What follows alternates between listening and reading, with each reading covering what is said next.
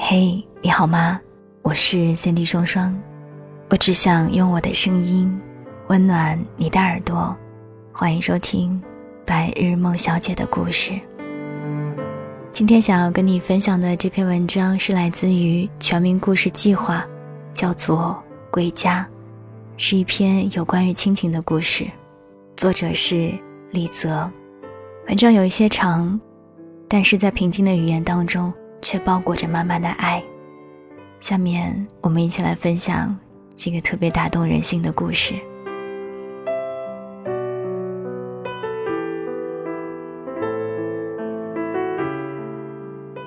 爷爷不是我亲爷爷，邻里人都喊他叫老周。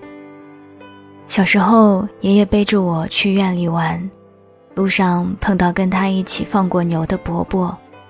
他们一脸嬉笑地朝爷爷喊：“老周，带你小兄弟出来玩啊！”年幼的我不知道这是一句骂人的话，有时也跟着喊老周。父亲在一次收工回来的路上听到之后，拽着我往回走，进了家门，狠狠地甩了我一巴掌。他骂我没良心，我哭着鼻子去找爷爷，让他替我找父亲讨回公道。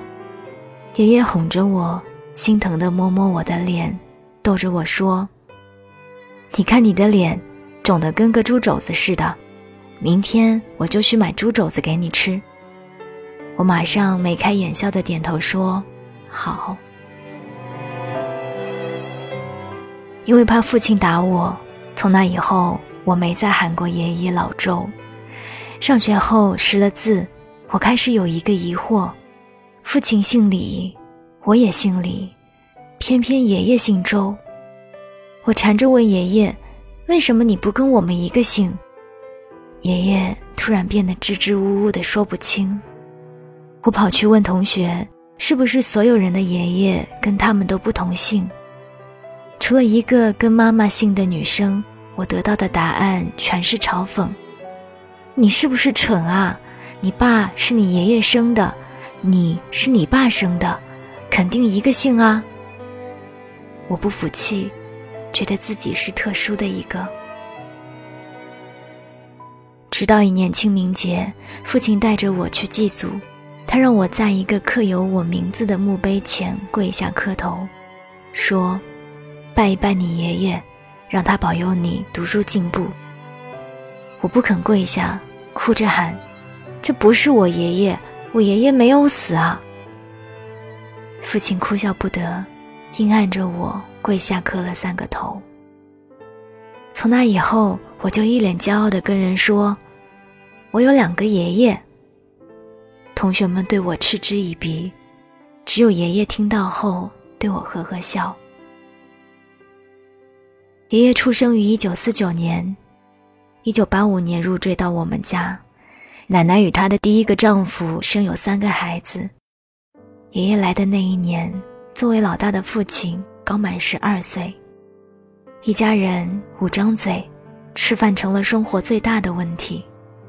爷爷在这个村里一个外人都不认识，他只能挨家挨户的去找挣钱的路子，推了一家门又推下一家门，没有人愿意带他。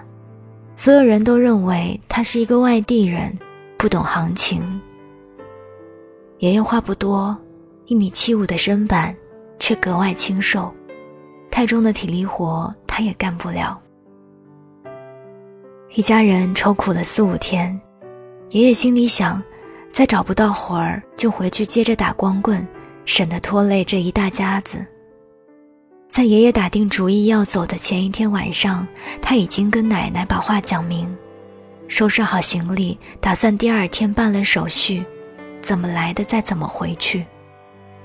邻居家阿贵的父亲吃完晚饭后，慢悠悠地来到我们家，来的时候还哼着小曲儿。阿贵的父亲是二道贩子，当时正是收花生的时节，他有路子。就让爷爷跟他一起做贩卖花生的买卖。做二道贩子有营生的工具，一辆自行车。家里的旧自行车早已扶不起重物，奶奶连夜出门借钱，东拼西凑，第二天去镇上买了一辆二八自行车。回来时，爷爷载着奶奶，院里的路不好走，都是泥埂子。父亲看到奶奶坐在后座上，快到家门口了都不肯下来，眼睁睁地看着车在拐弯时倒了下去，终于笑出了声。爷爷扶着奶奶起来，看向彼此，多日拧在一起的眉头舒展开，也笑了起来。家里有了经济来源，却也只能省吃俭用。父亲记得他小时候吃的最好的一顿，是有一年爷爷老家的二哥家杀猪，爷爷碰巧收芝麻收到了那一片，就带了两个猪肘子回家，还买了一桶面，清汤寡水的面条混着炖过的猪肘子，爷爷坐在饭桌上招呼几个孩子吃，自己就喝一点汤，父亲吃了一大碗。父亲跟我说过，那是他记忆里。少年时期吃的最饱的一次。我记事起，爷爷早已不做二道贩子的营生，家里的那辆二八自行车也生了锈，奶奶常常念叨着要将那辆自行车当做废铁卖掉。奶奶忘性重，每当有收废品的来到家里，清点了可以卖掉的东西，漏掉了自行车，我都会嚷着提醒他。毕竟自行车属于重物，在我看来，作为废铁卖掉一定能卖很多钱。有了钱就可以拿去买麦芽糖吃。好几次，奶奶都走到后头的屋里看一眼，出来就搪塞着：“这次卖的已经够多啦，下次再说吧。”到了我上小学的年龄，爷爷为了接送我上学。买了一辆新自行车，再有收废品的来我家，那辆自行车因为生锈太严重，卖了不到五块钱。奶奶手里攥着钱，嘴里自顾嗫嚅着：“当初可是赌了这条命买的这辆自行车，没想到到头来这么不值钱。”旧自行车被卖后的第三天，奶奶生病了，上吐下泻的在床上躺了好几天。家里没人做饭，爷爷每天忙完农活，裤脚的泥都没有洗净，就到厨房倒腾柴米油盐。要不是盐放多了，要不是油添少了，菜烧焦了，奶奶没胃口，我也嚷着吃不下，最后索性煮粥吃。我连续吃了三天的白粥。有一天中午，我放学回家，从厨房飘来一阵香味。我以为是奶奶病好了，兴冲冲地跑进房间，发现奶奶还躺在床上。爷爷围着围裙从厨房里走出来，满脸激动地说：“今天我们吃肘子。”等做好的肘子端到房间里时，奶奶喝了一口汤，又呕吐起来，边吐边骂：“臭屎壳子！我就想喝点米汤，你偏要做这油腻的东西，让我死了算了。”我看到奶奶吐完之后，一点胃口都没有，连汤都没有喝。最后，爷爷一个人吃完两只肘子，不停地夸肘子好吃，说我没有吃到真的是可惜了。我撇了撇嘴，奶奶又骂了起来：“臭屎壳子，一辈子就只会做一道菜，还光荣起来了。”爷爷沉着脸，兀自收拾碗筷去了。奶奶每次骂爷爷臭屎壳子，爷爷就闷声不说话。跟邻里之间聊天，他提到爷爷，也是用我那臭屎壳子代指。这个代称由来已久，连父亲和姑姑都劝他改口。他说教了好多年，改不了了。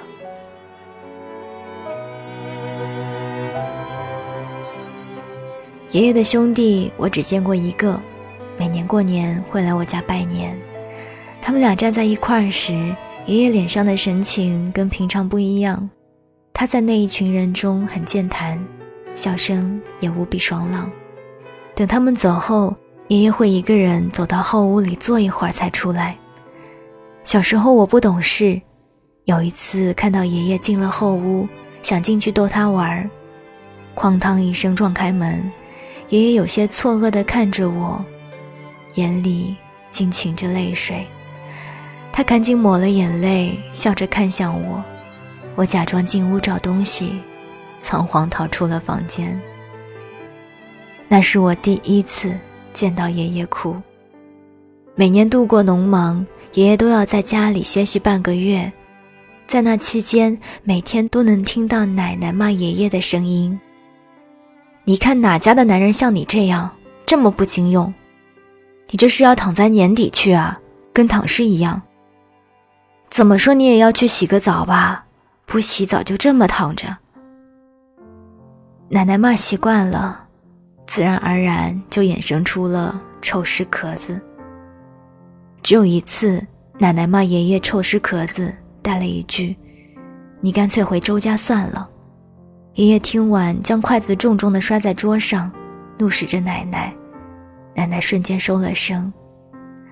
那一个星期。爷爷都没有跟奶奶说话，奶奶故意找他搭话，他也不回应。奶奶跟我细声说：“你爷爷这一次，可真是生我的气了。你最近注意看着你爷爷，可别让他收拾东西溜走了。”我点头说好。到了中午饭点，奶奶买回来一个肘子和一些牛肉。做饭前，他故意高声嚷着：“今天做猪肉肘子吃。”我配合着：“我要吃炖的。”奶奶又说：“我不会炖啊，去喊你爷爷来炖。”没等我去喊，在房间里看电视的爷爷就已经跑过来了。家里有两个锅，左边的灶常年不用，爷爷把里面的灰掏了一些出来，往里面架好木头。木头烧得通红的时候，爷爷把装好肘子的瓷罐放进去，又用灰掩住四周，放置一下午。到了傍晚，肘子就炖好了。奶奶又骂起了爷爷：“臭石壳子，你手没洗就开始拿碗。”爷爷回应道：“知道今晚吃肘子，我已经洗过了。”我凑到厨房去看。爷爷把肉和汤分开，在锅里又煎了一遍。肘子在锅里煎得黄里透红，黄里透红。爷爷把肘子翻了一个面，撒上葱花，倒了一勺酱油，白皙的肘子变得红彤彤的。我吞了两下口水，凑着咸菜和汤水，大快朵颐。爷爷却吃的很少，他把肉和汤。都分给了我和奶奶，自己吮吸着骨头。家里过年吃鱼肉火锅，爷爷也每次只吃鱼头。我以为鱼头才是火锅里最好吃的，有一次跟他抢，夹到碗里只粘着一点鱼肉。我吃了一口，又把鱼头夹回了爷爷的碗里。肘子上的肉更少，我看着爷爷吃得津津有味，我就问他。爷爷，你怎么不吃肉啊？他说：“我这么大年纪，已经吃够了，你快吃。”我信以为真。我读小学四年级，父亲和母亲从外地打工回来，家里虽然比以前人气涨了许多，我却觉得异常冷清。我们爷仨坐在一起，在房间里看电视。父亲跟爷爷鲜少说话，爷爷从来不过问父亲在外地打工的生活。父亲从外地回来，重新做气匠，三天打鱼，两天晒网。母亲那段时间经常跟父亲吵架，家里人让爷爷劝劝父亲，爷爷也只是口头上答应，却从来没有对父亲说过重话。父亲在麻将馆打牌，连续两天两夜没有回家。家里所有人都鼓动爷爷去喊父亲回来，爷爷执拗地坐在房间里，任凭奶奶和姑姑说道，他依然纹丝不动。奶奶气急败坏地喊着：“他这样就是你惯的，老子不管儿子，现在都无法无天了。”爷爷听完后。眼里不知是绝望还是无奈，他不急不缓地说：“我又不是他亲生老子，我说的话有屁用？”这句话碰巧被刚回家的父亲听到了，他没有进屋，扭头往外走，背影看起来无比落寞。第二天，父亲将干漆匠的工具——切割机、灰桶、吊锤，一样一样的收拾到阁楼的储物间。爷爷没多问，帮他抬东西。父亲拿身上仅有的钱去驾校报名学车，一个月吃住都在驾校，没回一趟家。驾照发下来之后，父亲火急火燎地跟人跑去开长途货车，从学徒做起，在全国各地来回奔波。从那以后，父亲一个月回一次家，每次都会瞒着奶奶偷偷给爷爷带几包烟。他俩还是话很少。只有在家里吃饭时喊一声对方。我读初二那一年，爷爷的肾结石越来越严重，疼起来的时候在床上打颤。我问他要不要紧，他咬着牙说：“没事，忍忍就过去了。”父亲不再给爷爷买烟，好几次他从外地跑完车回来，都要带着爷爷去医院检查，爷爷总是摆摆手说。一把年纪了，有点病是正常的，就不要多花钱了。父亲隔天要出门，就只好作罢。走之前，他问爷爷有没有特别想要吃的东西，我下次回来给你带。爷爷又摇头：“你带给小泽吃吧，他嘴馋得很。”父亲便又问我，我实在不好意思开口。那段时间，我只想吃爷爷做的肘子。每次问他，他就说：“等我病好起来了，我就做给你吃。”有一个周末放假，家里的门敞开着，我喊爷爷，没有人答应。进了屋，看到爷爷蜷缩在床上，他的身体已经瘦得皮包骨头，肾里的结石已经让他失去站起来的力气。父亲连夜开车赶了回去，带爷爷去医院。医生拍完 B 超，当即说要做手术，手术费用要六千块。当时父亲身上所有的积蓄只有五千块，他连忙回家找人借了一千块。做完手术，爷爷在病床上躺着，麻醉的效应还没有过，我和父亲紧挨在他身边。等爷爷醒来。意识还很模糊，只听到他有气无力地说：“喜，这五千块钱，当你给我垫的，以后我还你。”父亲听完，语气激动起来：“你这说的是哪门子的话？哪有一个老子要还儿子钱的？”爷爷呼了两口气说：“我这辈子没啥能耐，还拖累你们。”我真的是一点用处都没有啊！说着，爷爷艰难地别过脸去，不看我们。父亲从凳子上起来，走出去抽烟。深夜的医院走廊一片寂静，父亲的脚步声，哒，哒的，在我心里回响。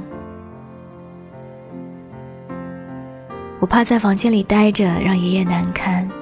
正准备起身，他却拉住我的手，把我的手背握在他的手心里，轻轻地抚按着。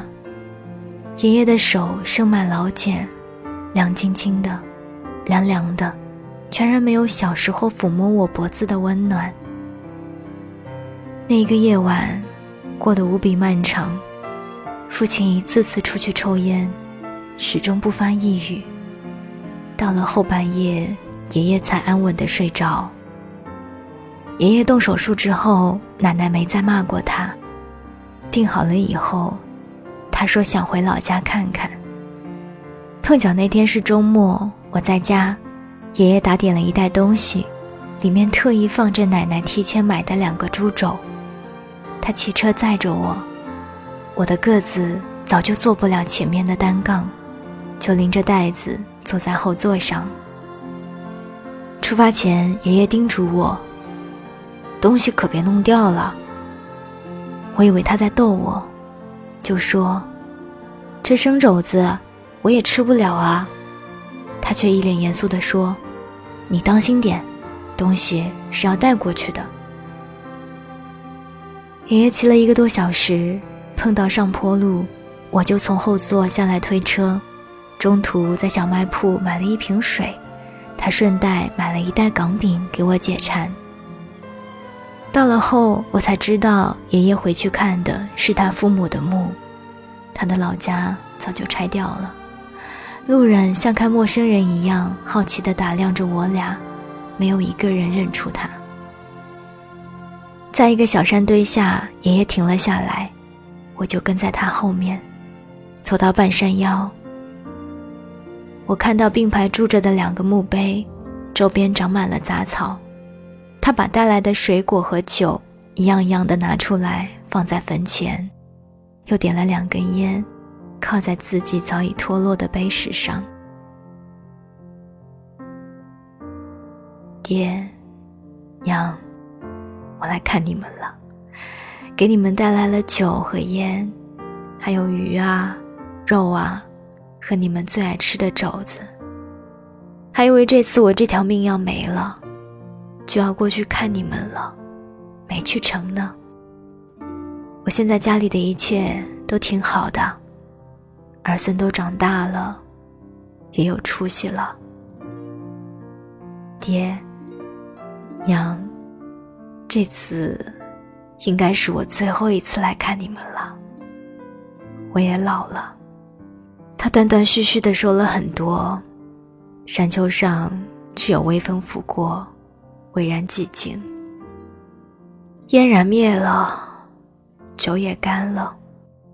爷爷从地上站起来，回头凝望着山下的村庄，眼里无比的平静。他擦了擦眼睛，抹了一把眼泪，声音洪亮的对我说：“走，我们回家。